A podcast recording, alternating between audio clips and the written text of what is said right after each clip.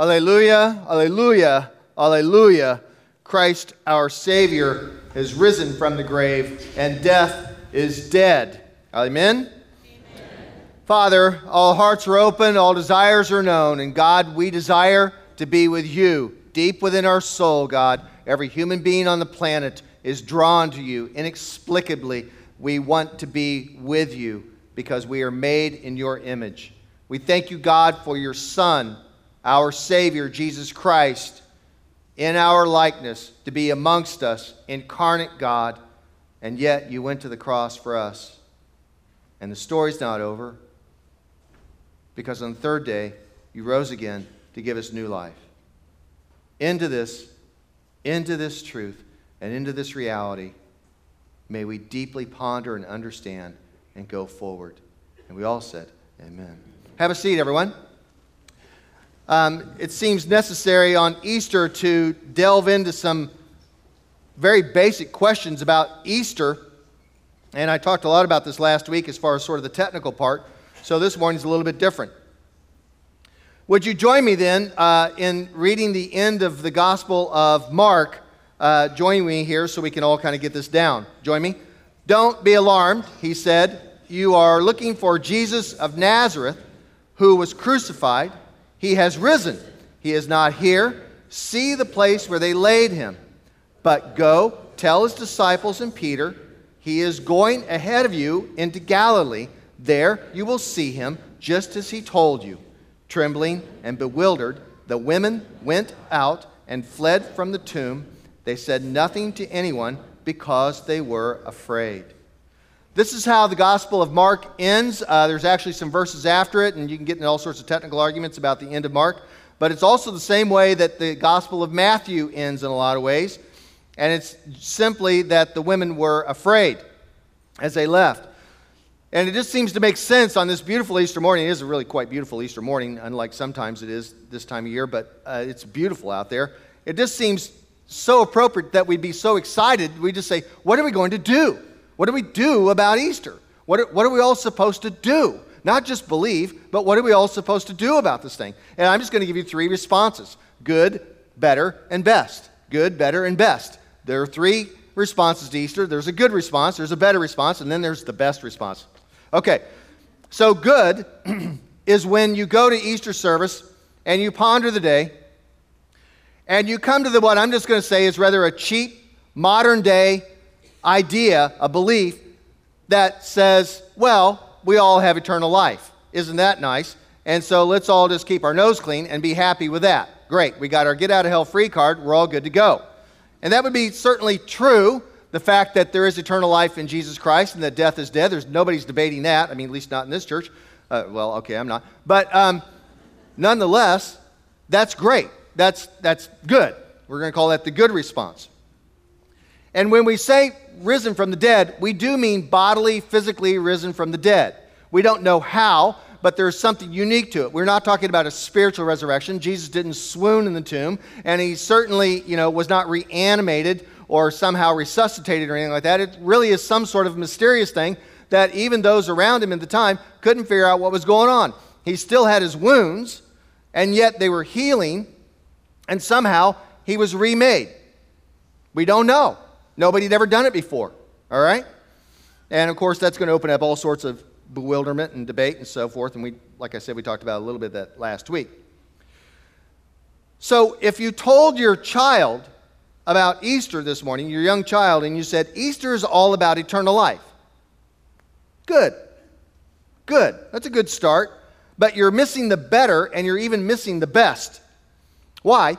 Because really, everyone, realize that all faiths, all belief systems around the world believe in life after death. That life after death, you know, going on in existence. Now, bodily resurrection may be something different that people disagree on, but every faith and religion, Hindu, Muslim, everyone believes in life. Most atheists believe in life after death, that there's something that goes on after death, some existence of the soul. So there's nothing unique about that to say that Christianity came up with life after death because they didn't. That just went on even before that. So it's, it's um, to say that reduce Easter down to just life after death is kind of a pretty cheap answer. It doesn't embrace the depth of what's going on in the Christian faith. And these days, belief comes rather cheap. And you can say, I believe in Jesus, and I believe Jesus rose from the dead, and I believe I have eternal life, and all that sort of thing, like, and then not have anything in your life change. Well, it's better than nothing.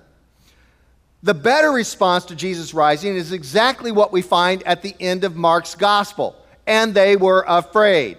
They were scared. Or more accurately, in our vernacular, they were freaked out. They saw a dead man rise and it freaked them out. That's what's supposed to happen when you see someone back from the dead.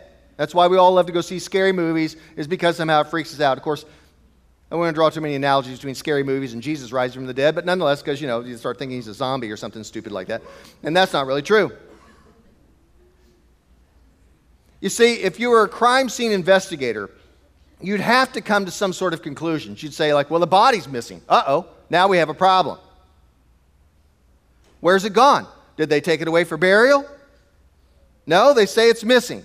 And then some white robed person shows up saying that he is risen and that he's not here, and that go tell Peter and the others that he's gone on to Galilee to meet him there. Afraid and freaked out is the better response when somebody raises, rises from the dead. and we can find, when you begin to examine this sort of thing, that it gets kind of scary because even the best scholars, and I'm not just talking about the scholars that I like, I'm talking the scholars that I would even disagree with, they all agree that the body was not there. As a matter of fact, there's three major conclusions you can come to. One, the historical evidence, according to scholars, and I'm talking like I uh, was digging into last week with Dr. Geza Vermes or Dr. Ed Sanders or any of the others. These guys aren't Christians, they're not believers. Dr. Vermes is actually a Jew, New Testament scholar, which is curious. They all said the first thing you conclude from all the historical evidence is that the tomb was empty. Number one fact the tomb is empty. There's, Jesus is not in the tomb. Number two, the disciples did not steal it, which is a big claim to make historically as a scholar, because the evidence shows that the body was not stolen. Nobody's out to try and trick anybody. The third thing is the most curious one. The third one says the community, after that first day of the week, began to behave radically different.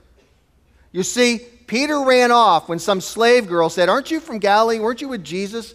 And he says, I don't even know the guy. And he ran off. All the rest of them scattered. But on that first day, after they had supposedly seen Jesus, they all began to behave differently. They were not scared anymore. They began to behave radically different. They began to preach that Jesus had rose from the dead. They, they were acting unafraid of arrest, of persecution, of torture, of death. They didn't seem uh, concerned about it anymore.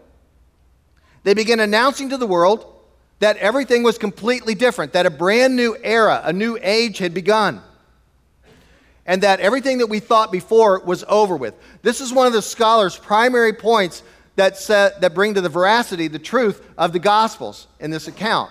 They say they began to behave differently. No matter what you think about Jesus' resurrection, at least the people there all began to behave differently not worried about death. That's the better response to the resurrection. Now, what gets really interesting is, is on these liberal scholars, which I always find so curious, the ones that are not Christians, is that when he gets around to saying, well, what would we do then if Jesus rose from the dead? And they say, well, I'm just going to stick to my books and my research. Yeah, but wouldn't you want to be a Christian? And they're like, I don't want to be a Christian. Okay. Why? Because it's like the author of Hebrews says it's a terrifying thing to fall in the hands of the living God. Who would ever want to give up control of your life and, you know, be sold out to this thing and become like the rest of these disciples? That's a big deal. You have stuff to do if that's the case. Now, I'm not just talking about morality, I'm saying you become a world changer. Your entire life's agenda must change, and that's scary. It's a terrifying thing to fall into the hands of the living God. But that is the better response to Easter. That is the better response to Easter. And that brings us to the best answer and what we should do about Easter. The best, the best response to Easter event is this Christ is risen. He's going ahead of you into Galilee. go and meet him there. You see, Jesus is faster than us, he's quicker than us, he's ahead of you in everything in your life. Christ is always ahead of us. He's going ahead of you. Go and catch up with Jesus. This is the, the, the, great, glorious thing. He has gone ahead of you. Go and find him. Catch up with him. And what are we talking about? We are saying, just like the scriptures say, Awake, O sleeper, and rise from the dead, and Christ will shine on you. Rub the sleep out of your eyes, everyone. It's not just another day. Every day is Easter. It is a brand new day. And this day, once a year, we remind ourselves that we are not normal. If you're just human, you're not normal. And if you're a follower of Jesus, you're really not normal. And I don't just mean weird for weirdness sake, I mean you operate off a different wavelength. Death is dead.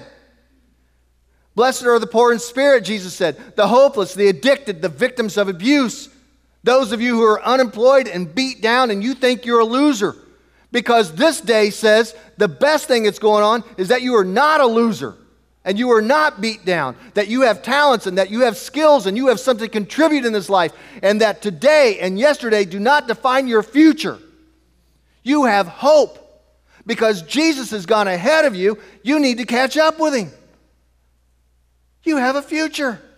You are not defined by your job loss, by your abuse, by your addiction.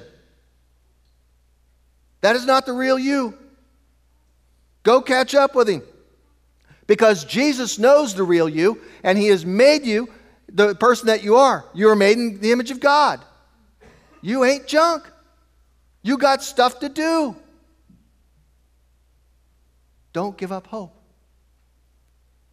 Tomorrow is another day.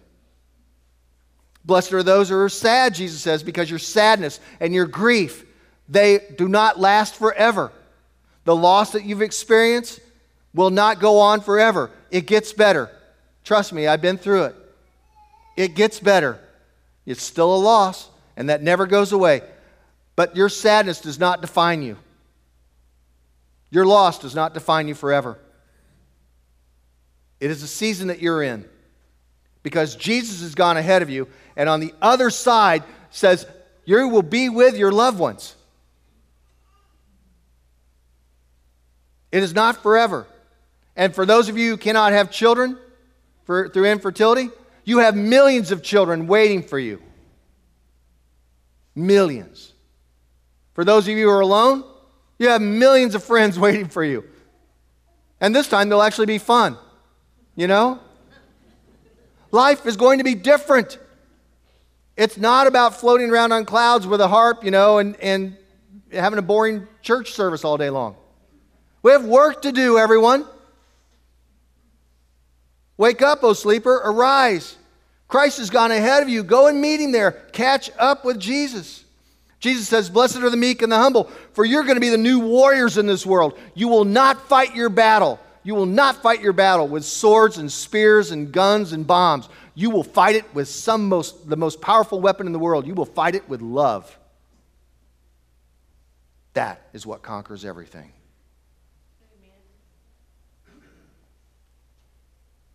Keep on fighting those of you who are in a battle against oppression. Those of you who fight for righteousness' sake, who thirst for righteousness, who love mercy, and can't figure out why there is hatred in the world and why there are wars in the world, and you just see injustice and that you think the rich are going to get richer and the poor are going to get poor and the powerful are going to be corrupted by their own fame and glory and that there's nothing we can do about it, and it ain't true. Because Christ has risen, the best response is you. You have been given a task to do. Go out and fight. Don't relent. Be strong. Take courage today. When you walk out these doors today, you are a warrior in the name of Christ. Not with weapons, with love and compassion and caring, showing up. We got work to do, everyone. Jesus has gone ahead of you into the inner city. For those of you who work in the inner city, for those of you involved in politics, he's gone ahead of you into the city council and into Washington, D.C. He's gone ahead of you into the school districts. He's gone ahead of you in the classroom and in the hospital and in the workplace. Christ has gone ahead of you. He is there. Yes, our best Easter response this morning is when Lakeland worships like heaven is all around us, where we pull back the veil and we unveil the fact that Christ is here and that every day is Easter. Not just one special day. You are already living in eternity. You're not going to live for 30 more years. You're going to live for 30,000, 30 million more years. You're already an immortal. Live like it. You've got power. You've got confidence. That's the best response to Easter. We got work to do. Death is dead. What do we got to worry about? That's the way the first believers chose to live. Every one of the Gospels ends with the fact that we have work to do. Not one gospel of the four gospels ends with the fact of like, well, now y'all got eternal life, so just sit around. None of them end that way. They all end with, I, all authority has been given to me on heaven and on earth, and I'm telling you, you can go out and you can bind and loose, and you can go and make disciples, and you can change this world. Love my sheep, feed my lambs. You got work to do. Or like in the beginning of Acts, the angel says to the disciples, says, What are you guys standing here staring at the sky for? Get on with it. You got work to do. Or like the famous chapter from St. Paul, chapter 1 Corinthians, his letter to the church in Corinth, 1 Corinthians chapter 15. Great treatise. If you want to figure out what's going on with the resurrection, you read 1 Corinthians 15. Very end of that verse. If death is dead and the sting of death is gone and it's all over with, what are we supposed to do? And Paul doesn't say, well, that's nice. He says, no, be strong, be steadfast. Take up the strength and the courage that's within you and move out. You've got work to do. Best Easter is when people around here gather in small groups and people come out of hiding and they try and make friends for the journey. The best Easter is when people lock arms and say, I'm going to do life with you. I'm going to, I'm going to go through the troubles with you. I know we're all not perfect. That doesn't have anything to do with it. We're together. That's the church. The best Easter is when once a month around here people get together and they, on, they give parents with special needs children a night off. Just a few hours, and people here, dozens of people here, play with special needs kids, hang out with them, become best buddies with them. That's the best Easter. That's the kingdom of God here and in our midst.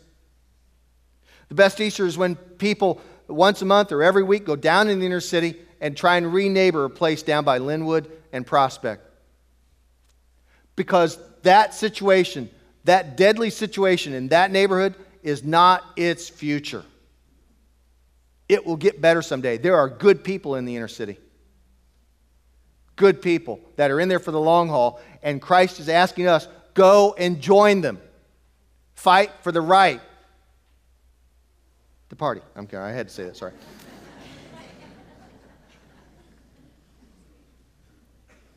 The best Easter is when you take a meal down those kids down the Hope Center down at Prospect and Linwood at the Hope Center, and you go down there and you feed those kids in the afternoon because they haven't eaten well, well since the last meal they had the day before at the same time. Because they don't know where they're going to be living perhaps that month, because then they got to go live with auntie or with grandma. The best thing you can do to fight injustice and to fight crime is to go down and tutor a kid in the inner city. Teach them how to read, teach them how to get their math done. Last week, I was over in Mission Hills at a very fancy house with a lot of fancy people. All of them African American. Okay? And in this room, in this fancy house with your pinky up eating, were all these Hope Center kids from the inner city and all these doctors and PhDs and lawyers and everybody, all African American. And the mixer was thrown together to say, hey, why don't you two rub shoulders together? Give the kids in the inner city a vision for what it's like to make it in this culture. And you know what the word was from all these rich people showing these inner, inner city kids that there's hope if you're African American, if you're a black kid growing up in the inner city? Said, you stick with it. You do your homework and you get ahead. You do the stuff you don't want to do so you can become the person you always wanted to be. That's what they were saying to him story after story after story. How they get there? It happens when brothers and sisters in Christ, you and me, go down the inner city and help these kids stay in the game. Things we take for granted, like homework is never seen in their house. Help them along the journey. And by the way, you'll do a huge step against crime.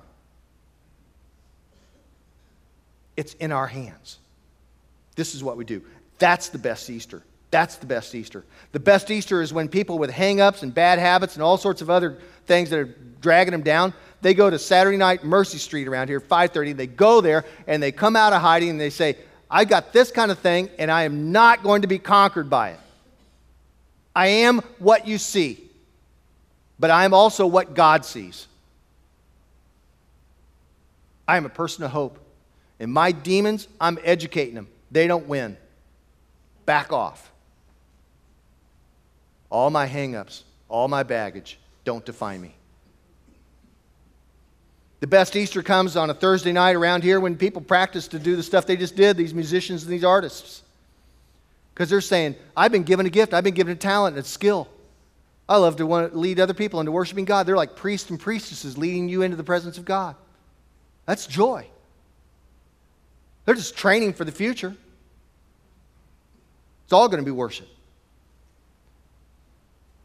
The best Easter is when several times a month people around here go down in the inner city and work at the Eastland House.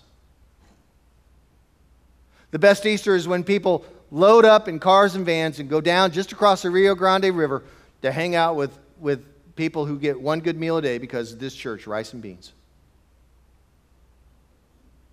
Make a library, pour concrete, build a wall, and give a place where even the public schools now come to go read books. Because guys gave up vacation time to go do something like that. That's the best Easter. You see, the theological background on this, as the Apostle Paul says, it's like all the good that we do lasts. It's like we are storing up supplies, building supplies for the kingdom of God. Yes, it has begun, but Jesus has not returned. And when he returns, he is the master planner. And when he returns, the kingdom of God will be expressed. Our job right now is to get together the supplies and to begin to get ready for the king's return. That's what he said. That's what Paul says. Everything that you do lasts. Now, Paul also said some of it's like straw and hay and stubble and it get burned up and gone. But other of it is gold and silver and precious stone. We just don't know what the difference is. I mean, every now and then in your gut, you know that something that we do isn't right. I mean, I met with a Christian man um, a few months ago, and he's supplying arms to the Honduran government because the U.S. government cut him off. I kind of heard that, and I was like, well, you know, like, wait, you're a Christian and you're supplying guns so people can kill each other, huh? Well, I might be going out on a limb here, but that sounds really weird. I'd do a gut check on that one. I'd take that one to the throne of God and see if that's going to stick. I don't think so. That's just my opinion. So, for the most part, though, we know what's gold and we, knows what, we know what's straw. We know the difference. We got kingdom work to do. Jesus has gone ahead of us. Let's catch up with him. The best response to Jesus' resurrection is when Lakeland and other churches like us go out in joy and excitement and dogged determination and decide to change the world in the name of Jesus Christ. That's the best Easter. And there are people who've gone before us, and we join that massive cloud of witnesses, people that have gone before us, like St. Francis of Assisi, who in the 13th century didn't go get an army or master builders or anything like that to rebuild a cathedral and begin to reach out. He went out and lived with some outcast lepers who no one even wanted to be around. That was his church. And they changed the world, and St. Francis goes on to be called the last Christian. He reinvented Christianity in the midst of when it had kind of lost its way. The best Christian and the best Easter is when people like Martin Luther, back in the 16th century, kept the church from drifting into another works religion when someone like William Wilberforce, about 1780 to 1740, during his entire lifetime in, as a member of parliament in England, fought relentlessly against slavery, went to his grave fighting against slavery, and won. And after William Wilberforce, the entire world involved with slavery stopped it. One man in the name of Jesus who understood Easter. People like Clara Barton, who started the Red Cross, a Christian woman who just wanted to bind up wounds during the Civil War. People like Dorothy Day, who fought for the rights of laborers and workers who were being oppressed by mining companies in Appalachia over 100 years ago. People like Reverend Dr. Martin Luther King Jr., who reminds us that this nation needs to live up to its creed that everyone is created equal. And may we add that Martin Luther King did that in the name of Jesus. And if we don't add that on, it's a bunch of hollow politics. Lakelanders, let's be reminded this morning that the resurrection of the dead has already begun. You are already more resurrected than you were ever dead. You have work to do. Let us join those others that have gone before us and say, We have work to do, and Jesus is faster than us. Let's catch up with him. Because you see, everyone, the deal is like, like Dr. Willard said, the Dean of Philosophy at USC, University of Southern California. He said, Perhaps, perhaps, perhaps God isn't some old crotchety guy with lightning bolts sitting on some throne who's looking for people who are doing wrong, and then he hurls lightning bolts at them, you know. Perhaps God is more like about a three or four year old. He's a child. And he doesn't, you know, just let the sun come up every day and say, oh, great. Perhaps it's more like the sun comes up and he's just saying, let's do it again, like a child being pushed in a swing where adults will wear out in about three minutes and want to die, but the child can go forever. That's what God's like. He's more of a child. Perhaps God, Willard says that he's not making daisies out of some sort of necessity. He makes daisies because he loves making daisies. Perhaps everything that happens is new and exciting to God. God is more young and more of a child than we can ever imagine. And Jesus has gone ahead of us. Let's catch up with him. God, they're so much faster than us. We have work to do, everyone. Let's get on with it. And now we come to this moment in this service where we symbolically and in real presence do something that marks us as belonging to the resurrection and to this Jesus and this movement. It is called communion, the Eucharist. And on the night when Jesus betrayed, he took the bread and he broke it and he gave it to his disciples and said, Eat this, all of you, because when you eat of this, you, come, you become a part of me. You become a part of this people. You become a part of this kingdom, this movement I'm talking about. You get owned by me, Jesus says. You're declaring yourself I'm one of his. Likewise, after supper, when he took the cup and he given, after he given thanks, he passed it around and said, This is my blood of the new covenant, this new agreement, this new contract that we're all operating under. And it says, We are world changers. You may not understand it right now because I know in a few hours, you know, it was on the Last Supper, he says, I know you're all going to run away. But three days later, you'll be back. You'll get what I'm talking about when I've risen, ridden, rose from the grave. You'll understand. So drink it, all of you. See, when we come forward and we tear off a piece of bread and we dip in the chalice and we consume it right there, we're saying, yeah, I'm in total agreement with that. And somewhere in there, the presence of God opens up to us. And we keep the feast. And we become a people of the feast. Let's pray. God, all hearts are open, all desires are known. You are our hope of glory. We pray, God, that you would give us an awareness of your mercy and of your justice and of your resurrection and of your speed. May we catch up with you, Lord. May we be marked as people who belong to you. May we be people not just of lip service, but people of dogged determination who will stick it out in the hope of the resurrection and become those kind of best people in the world that are called Christians. May we walk before you in holiness and righteousness all of our days through Jesus Christ our Lord, to whom, with you and the Holy Spirit, be honor and glory throughout all ages. Amen. So you come whenever you're ready. Now, if you don't agree with this, if you're not a Christian or whatever, then that's fine. Just stay in your seat. It's Lakeland. You can sit there, it's cool. Some of you, you know, are kind of on the bubble and you're like, I don't know if I want to be marked by Jesus, but I, I feel compelled. Like, this may be actually your moment. You get up and come forward and you dip the thing in there. You say, I don't know exactly what this means, but I want to follow Jesus. That's just the way it would go. And you'll work it out later. A moment of turning. Come whenever you're ready, everyone.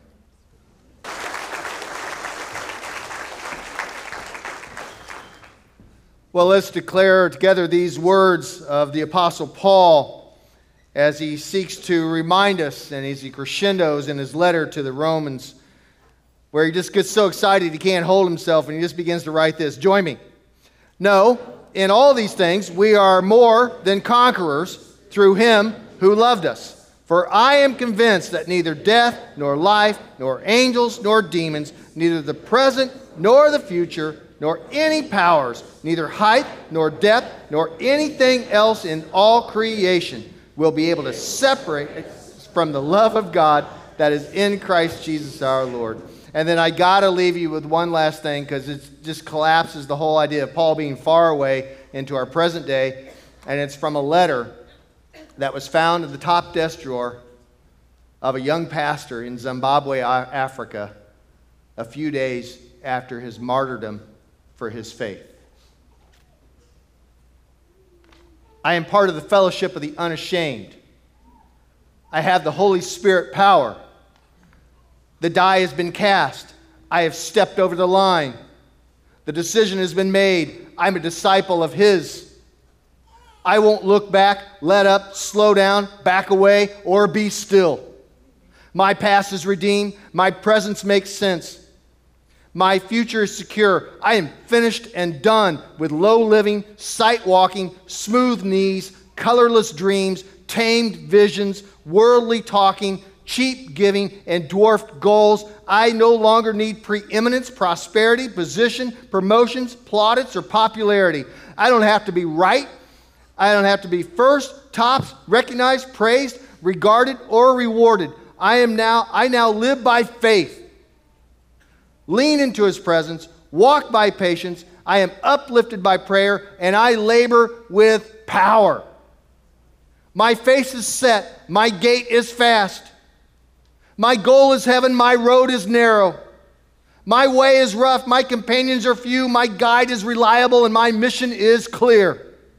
I cannot be bought, compromised, detoured, lured away, turned back, deluded, or delayed. I will not flinch in the face of sacrifice, hesitate in the presence of my enemies, pander at the pool of popularity, or meander in the maze of mediocrity.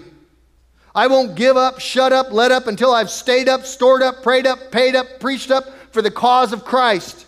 I am a disciple of Jesus, and I must go until he comes, give till I drop, preach till all know, and work till he stops me.